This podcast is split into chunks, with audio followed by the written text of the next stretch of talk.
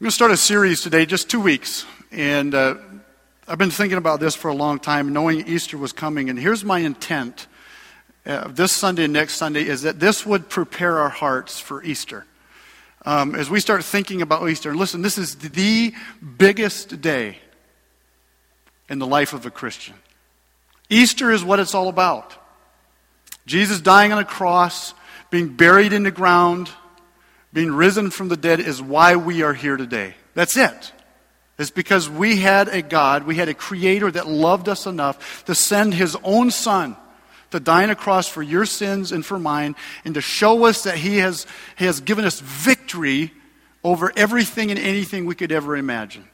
So I want our hearts and our minds as a church and as a body to go that direction over the next couple of weeks until we, until we hit Easter Sunday, which is April the 8th.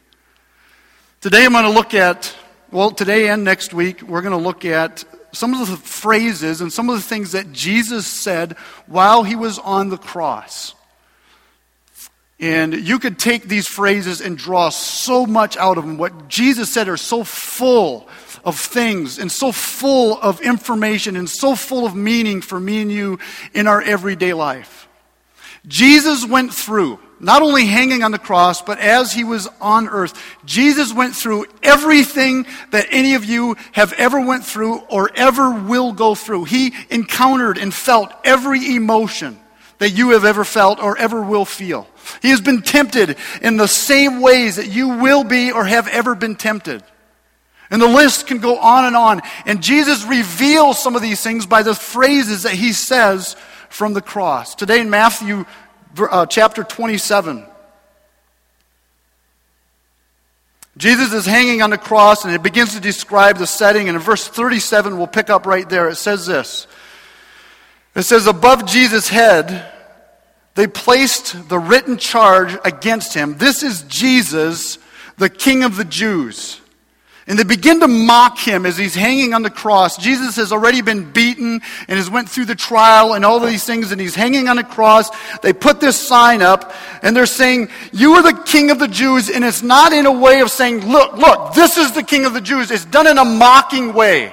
It's like, look at this guy. He thinks and other people think that he is the king of the Jews. They're beginning to mock him. Two robbers were crucified with him, one on his right and one on his left. And we're going to look at these two robbers next week. Verse 39, it says, Those who passed by hurled insults at him, shaking their heads and saying, you are you who are going to destroy the temple and build it in three days. Save yourself. They begin to mock him and make fun of him and to say, You are going to destroy the temple build it in three days. Now, why don't, if you think you can do that, don't you think that you can save yourself? Come down from the cross if you are the Son of God. And they were quoting what he had earlier talked about in his prophecy when he was kind of prophesying. And they were saying, Look, if you think you're the Son of God, then why don't you come down off of the cross? Verse 41. In the same way, the chief priests, the chief priests and the teachers of the law and the elders mocked him. He saved others, they said, but he can't save himself. He is the king of Israel. Let him come down now from the cross, and we will believe him. And then the next four words is what we're going to talk about today, and are so profound and so, so meaningful and reveal so much. It says, He trusts in God. He trusts in God. In other words, they were saying this to Jesus. If you trust in God, if you trust in your Father, and by the way, that's what we all say as a Christian. We proclaim it, we sing it, we think it, we don't always follow through perfectly, right? But that's where we are, that's where we're supposed to be. And Jesus has said this over and over, everybody knows. And they say, He trusts in God. In other words, they're saying, if you trust in God, where is He at right now? Why is he not showing up? If you trust in him so much, and he's so great, and he's so good, where is he at? In this dark, dark hour. Then they say, Let God rescue him now if he wants him, for he said, I am the Son of God. Where is your God now, is what they were saying. And here's the thing If you and I would be there, would have been there, if you and I would have been present, we would probably have a lot of the same feelings and thoughts is, oh my goodness. And you know what? The disciples were struggling with this whole thing. Where in the world is God at? We thought Jesus was the King of Kings. We thought Jesus was going to reign. We thought he was going to sit on a throne. We thought he was the answer. We thought he was the Messiah. And look at him now. He's hanging on the cross. He's not only hanging on the cross, is he has allowed them to beat him. And we know the, we know the story. They whipped Jesus with a whip. Brutally, with a whip that had chunks of lead and glass, and they would literally lay his back. When they would use these whips, they would lay a person's back open and take literally hunks of flesh out of their back, and many times their internal organs were exposed. I mean, he was beaten. They blindfolded him. The soldiers would blindfold him, and they would wear these great big uh, signet rings, these huge rings, and they would smack him in the face, and then they would mock him and say, Now, who do you think that was that hit you? And they beat him to a pulp. They pulled out his beard, they spit in his face, and then they put a, a, a crown of thorns on his head and pressed it into his scalp to mock him as a king. Jesus was beaten beyond recognition. And he was hanging on the cross. And as people walked by, they looked at him and said, Where in the world is your God now?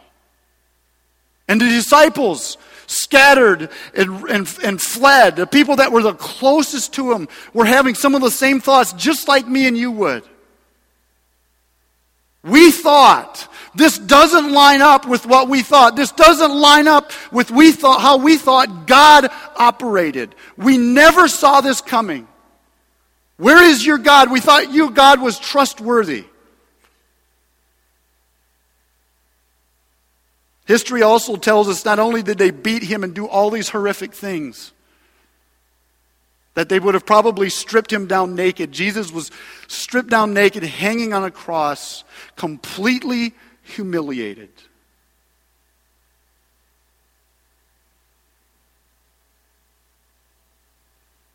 Here's something else I just learned the other day. And I don't mean to be coarse or crude or anything like that, but it just further tells us how horrible this situation was. You know, at one point, Jesus cries out that he's thirsty. And the Bible tells us that they found a sponge and stuck it on a stick and they, and they uh, dipped it in vinegar and they put it to his lips. Do you guys know what that sponge was? Most likely, what that sponge was, they would have these public restrooms that were for the wealthiest, wealthiest people in the town. And they would sit on these marble toilets, basically, in a public restroom, and slaves would clean them with a sponge on a stick.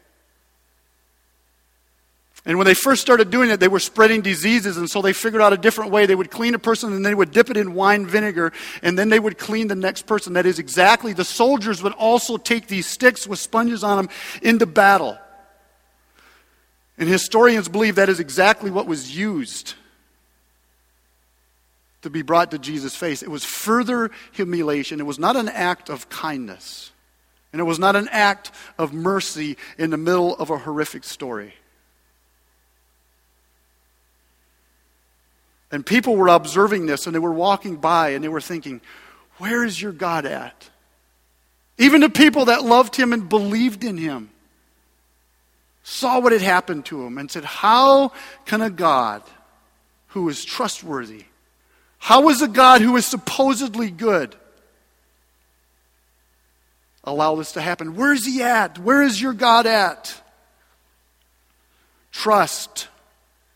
Trust simply means this it means to have full and complete confidence, complete trust. See, for you and I, and for the people back then, it's very easy to trust God when things are good, isn't it?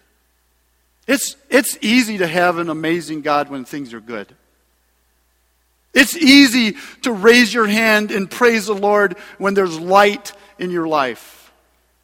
It's easy to glorify Him and magnify His name and lift Him up when things are going good. See, the challenge for you and I is, is where does our trust go and what happens to our trust when the darkness comes?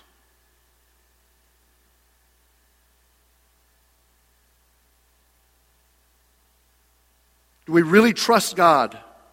Do we re- really trust God? And see, here's the thing that we have to understand is very early in our story, all the way back in Genesis, the serpent came along and his whole idea and his whole uh, scheme was to undermine our trust, the human's trust in God. And he asked Adam and Eve, and he said, Did God really mean what he said? Are you really sure that God is trustworthy in what he said? Do you really think that if you eat of the fruit, that there'll be consequences. And he began to undermine our trust and undermine our confidence.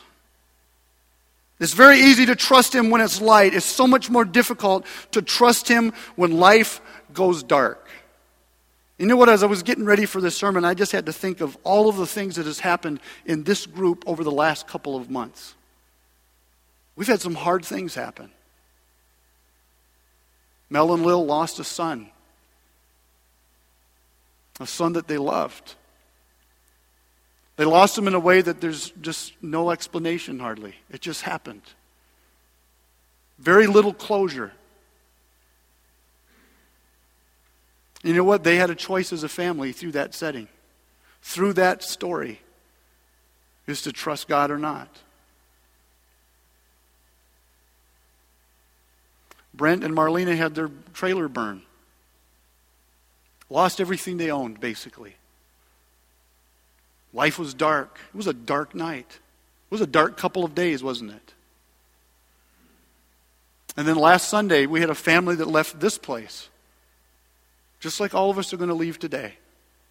And they drove just a couple miles down the road, and their whole world changed.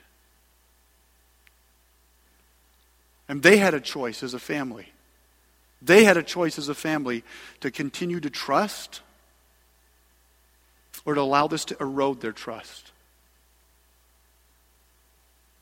And I wanted to just say this here. So, uh, and all of you came through these, and there was probably other things that happened, and I don't intend to miss anything if I did. But Mel and Lil st- stood steadfast in their trust of who their Heavenly Father was. Brent and Marlena stayed steadfast. The Miller family stayed steadfast. I just want to say this. If there's any credit to be given to faith, I think it goes to Dave Miller, the father of this family. I have never seen a person in my life, ever, and Dave's not here, and I would say this if he was here. I have never seen a person with as much faith as Dave has. Never. I've never seen it. From the minute I was at the hospital until the last time I've talked to him, Dave just had this steadfast faith that everything's going to be okay. Everything's going to be good. And he believed it. He claimed it. He lived it. He had that attitude. I never saw his faith. I never saw his trust one time waver through the whole thing. Through the whole thing. When his daughter was lying there and we walked into ICU and she looked horrible and was in a coma. At this point, it was a medically induced coma, but things were not good. Multiple skull fractures. His faith and his trust in the Heavenly Father stayed strong.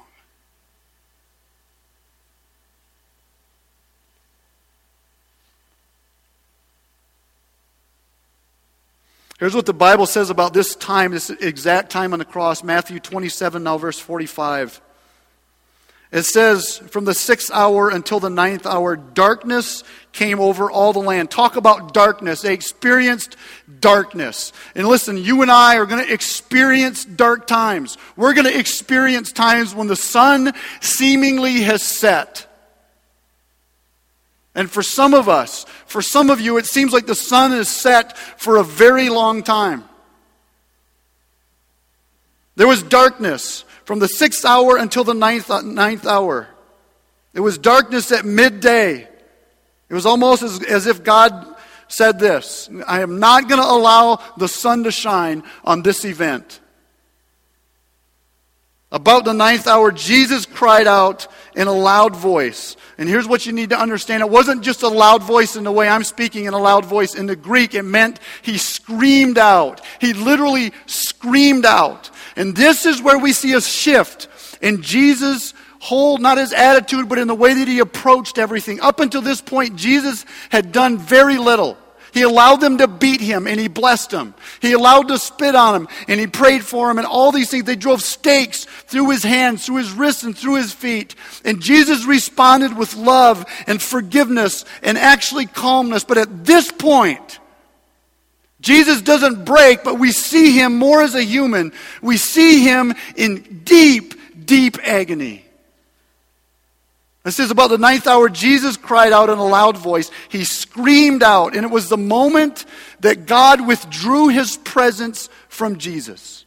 And listen, we will never understand how this works because this verse opens up this whole theological nightmare, right? If Jesus was God and they're one and they're on this Trinity, how could God remove himself from himself? I don't know. And I don't know if it even matters that much, but we do know at this moment Jesus felt like God had forsaken him. And he cries out in a loud voice, Eli, Eli, Lama Sabachthani, which means this. My God, my God, why have you forsaken me? And we know for this moment that Jesus felt completely alone. He felt like God had completely turned his back. And in reality, I believe that God did completely turn his back because at this moment, Jesus took on your sin and he took on my sin and he carried it, and God could not even look at it. And I don't know how that all works out theolo- in, in theology and how that all works out with them being one and Jesus being God, but we also know that Jesus was 100% man.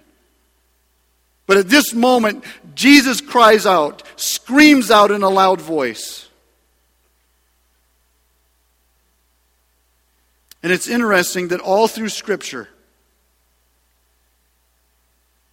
all through Scripture, Jesus refers to his Heavenly Father, to God as Father. He, he refers to him as Abba Father, which is Daddy.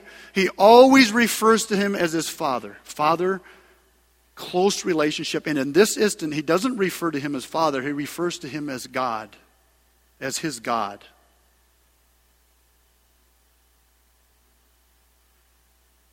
How did God forsake his son? And I don't know how that all works out again, but it became dark. And here's the question for you and I is when it becomes dark, when we go through difficult times, and you know what? Here's the thing we go through things sometimes that make us question God that have no comparison to this. We go through financial hardships and we think, God, how can this happen? How can you allow this to happen? Or we go through whatever it might be. We go through a sickness, or we have health problems, or we have relationship problems, or we have marriage problems, and we question God and we say, God, where are you in all of this? And it seemingly is dark.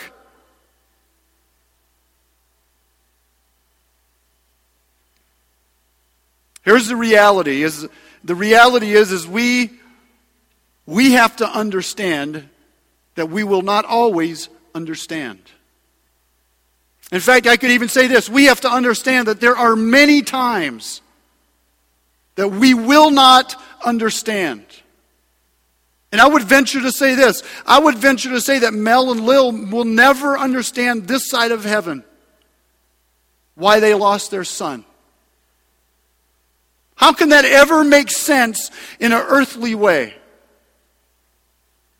So we understand when someone is older and they pass because we know that's the, that's the natural thing of life. And although it's hard, we get it, we understand it. But when a person that is young tragically dies, there are no answers. And what happened with, with Brents and what happened with the Millers, we may never understand. In fact, I would say we probably won't understand. And we have to get to the point where we're okay with saying, God, I don't have to understand. I don't have to understand why my marriage is such hard work. I don't have to understand why she is so hard to love or why he is so hard to love, but that's what you've called me to, right? And because God, you have called me to it, I'm going to do it. Some of you guys are grinning like that's true. Or, God, I don't understand why we've gone through this financially. I don't understand why you've asked me to bear this burden. And God is saying, you know what? You may never, ever understand, but I have a purpose, I have a plan.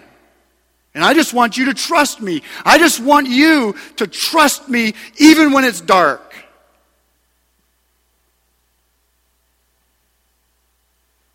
Paul talks about this in 1 Corinthians 13 12 when he's comparing now to eternity. And see, that's generally, or mostly our problem, I should say, is we don't think of things in the light of eternity. We think of things in light of now. He says this now, right now, presently.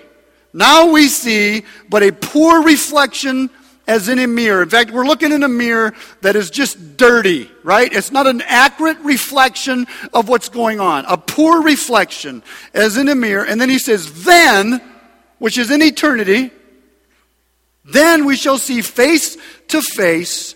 Now I know in part. Then I shall know, I shall know fully. Right now I can only see a part. Then I shall know fully, even as I am fully known.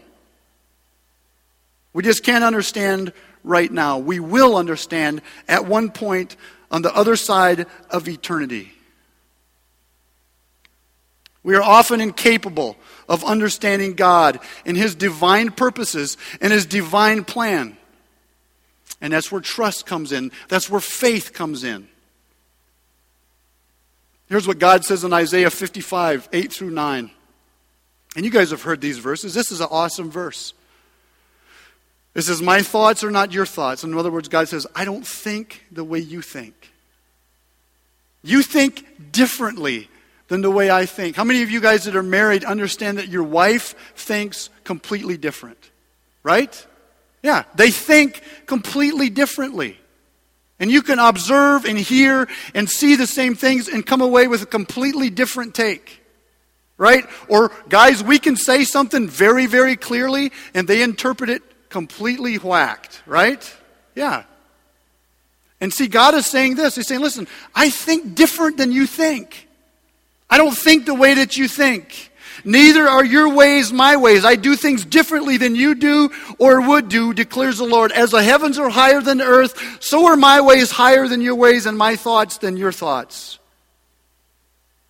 But the good news is this, is that God gives us, that the scripture gives us some amazing things to remember when things are dark. Amazing things to remember when we have a trouble, when we have trouble trusting Him. We're going to go through this really quickly. How do we get to a place in life where we're wondering, where is God at? Where is God at in these circumstances? Where is God at in my lack of job? Where is my, my God at in my lack of ability to find work? Where is my God at in my health issues? Where is my God at in my tragedy? Where is God at in my relationship? Where is God at in this hurt? How do we move from a place where we're wondering where God is and a place that we're struggling with trust to a place that we say God is good. This is what we do. We cling to a God who is unchanging. The same God that was in Scripture, the same God that was present at this time of year, 2,000 some years ago. The same God that was present when Jesus died on the cross and then allowed him to be buried and raised him from the dead. We cling to that God.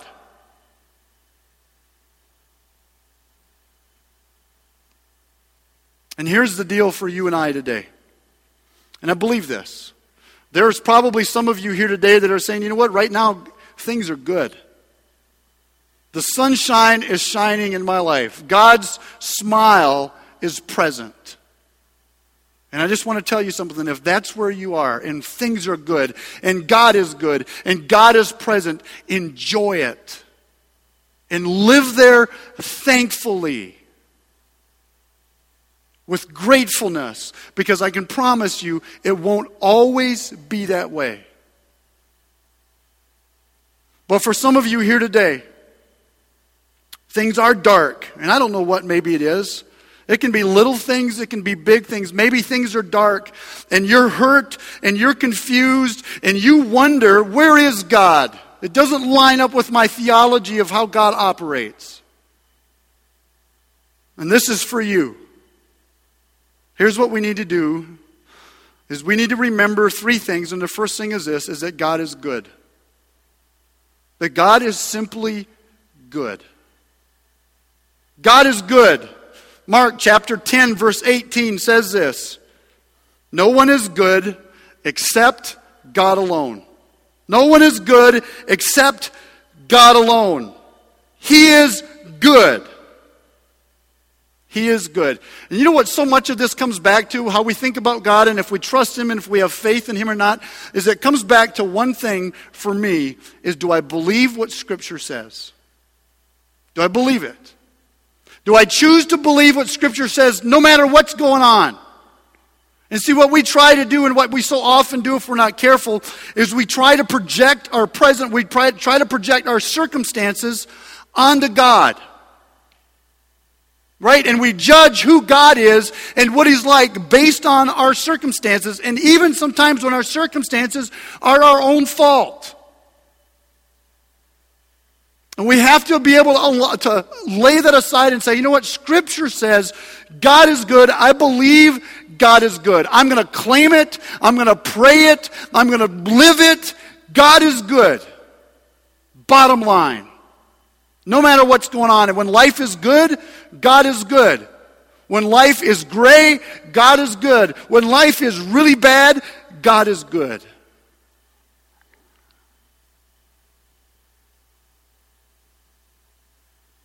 And then the second thing that we need to remember is God is for me. God is for me. Romans 8 31, it says, If God is for us, who can be against us? If God is for us, who can be against us? If God is for you, who can be against you? He's the creator of the universe. He is everything you could ever imagine. He made you, He created you, He molded you. Psalms tells us that He knew you before you were even formed, that He formed you in your mother's womb, that He knew everything about you, that He has a plan for you. And this verse says, if He is for you, which He is, then who in the world could ever be against you? No set of circumstances, no tragedy, nothing that could ever happen could change it. God is for you. He's your teammate. He wants the best for you.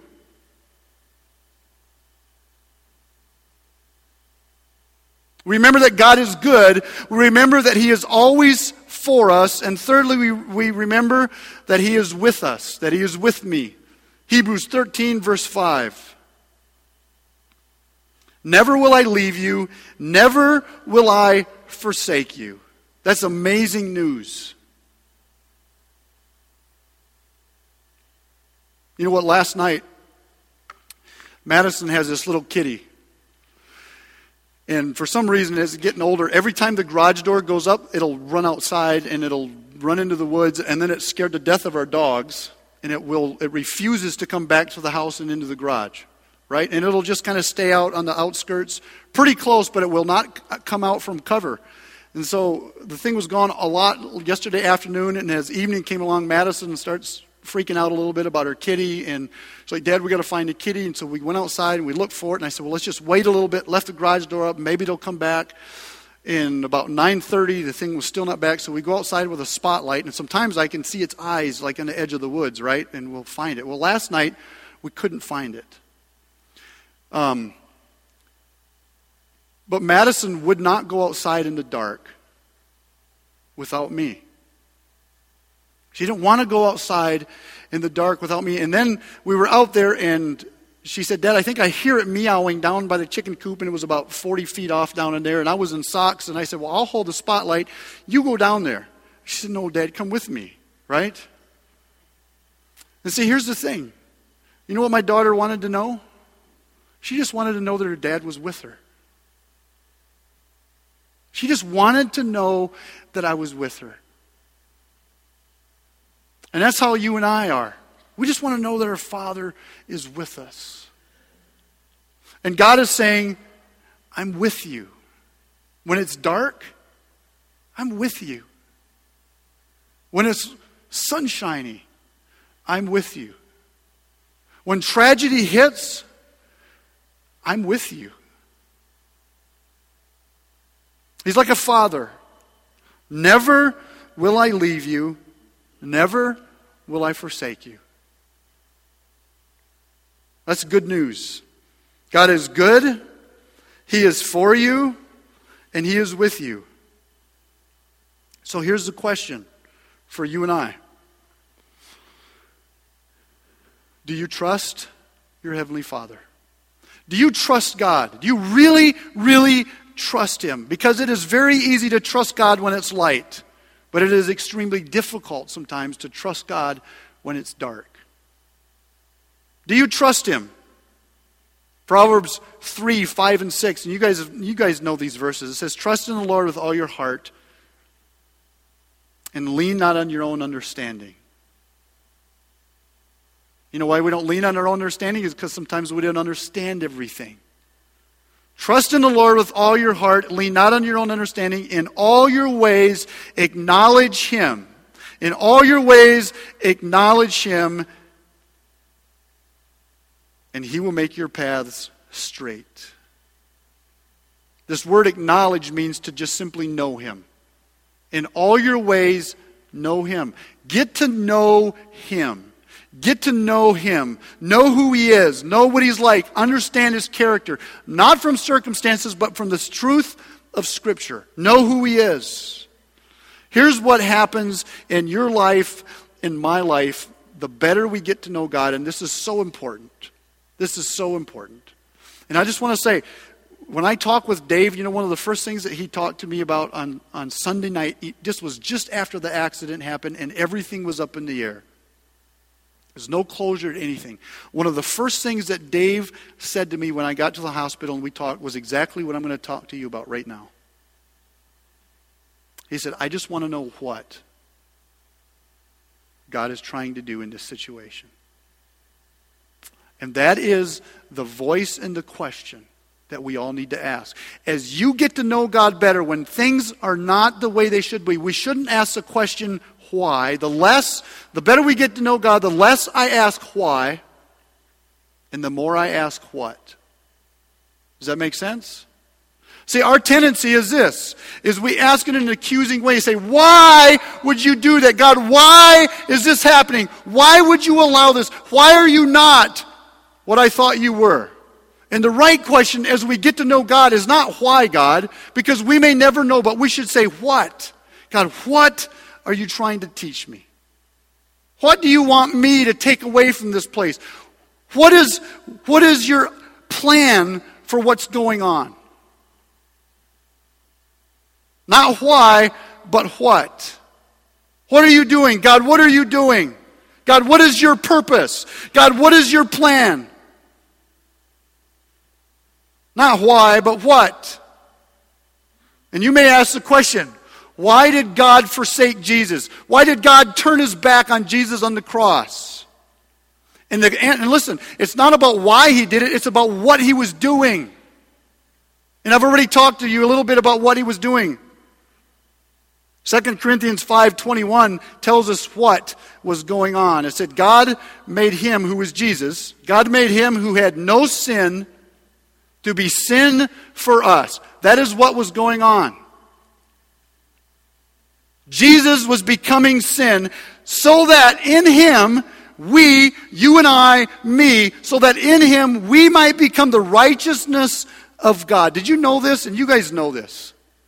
But here's what's so incredible about the story of the cross and what God was doing on the cross is he was taking our sin and everyone's sin and Jesus was bearing it. Jesus was becoming our sin, the sin of the world. So that When God looks at us and God sees us, He doesn't see us as sinful, but He sees us as righteous. Did you know that if you're a Christian today and you've accepted Jesus Christ into your heart, that when God looks at you, He doesn't look at you the way that I look at you. He doesn't look at the, the way your friend looks at you, or He doesn't even look at you the way you look at yourself. He sees you as righteous, as holy in Jesus. Not because of anything you've done or haven't done, but when God looks at you, your sin is not visible to Him if you're a Christian. Now, listen, that is really hard for us to get a hold of. That's hard for me to get a hold of. But it is the truth of the gospel. It says it right in this verse. God made him who had no sin to be sin for us. Why? So that in him we might be the righteousness of God. That's amazing. That's what God was doing when he allowed Jesus to die on the cross. And so you know what? For some of you that know me well, you look up you you maybe are sitting there today and you look at me and you're saying, "Man, he is not that righteous." I know him. My wife looks at me and she says, "He's not that righteous. I know him. I know what he did 2 days ago." My kids look at me as a father and they say, you know what? He's a pretty good guy, but he's not righteous. Because I make mistakes and I sin and I have struggles. But you know what? When God looks at me, you know what he sees? He sees a righteous man. I don't know about you, but that gives me goosebumps. That's what was going on.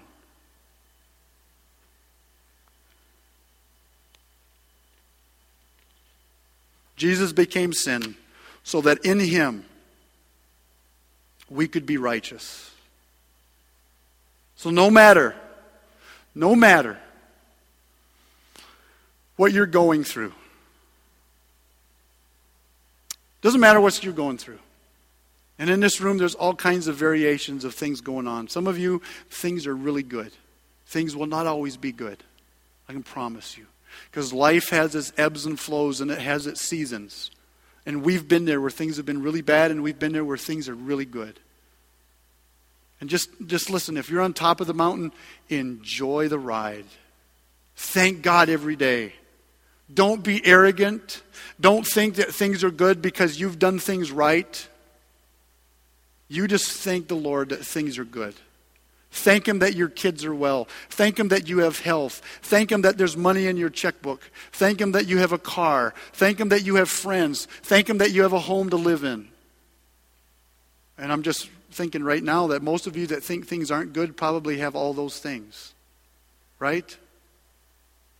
But if you're here today and things aren't so good, and there are some struggles, just remember that God is good. God is for you, and God is with you. Very basic, very simple. Let me pray with you.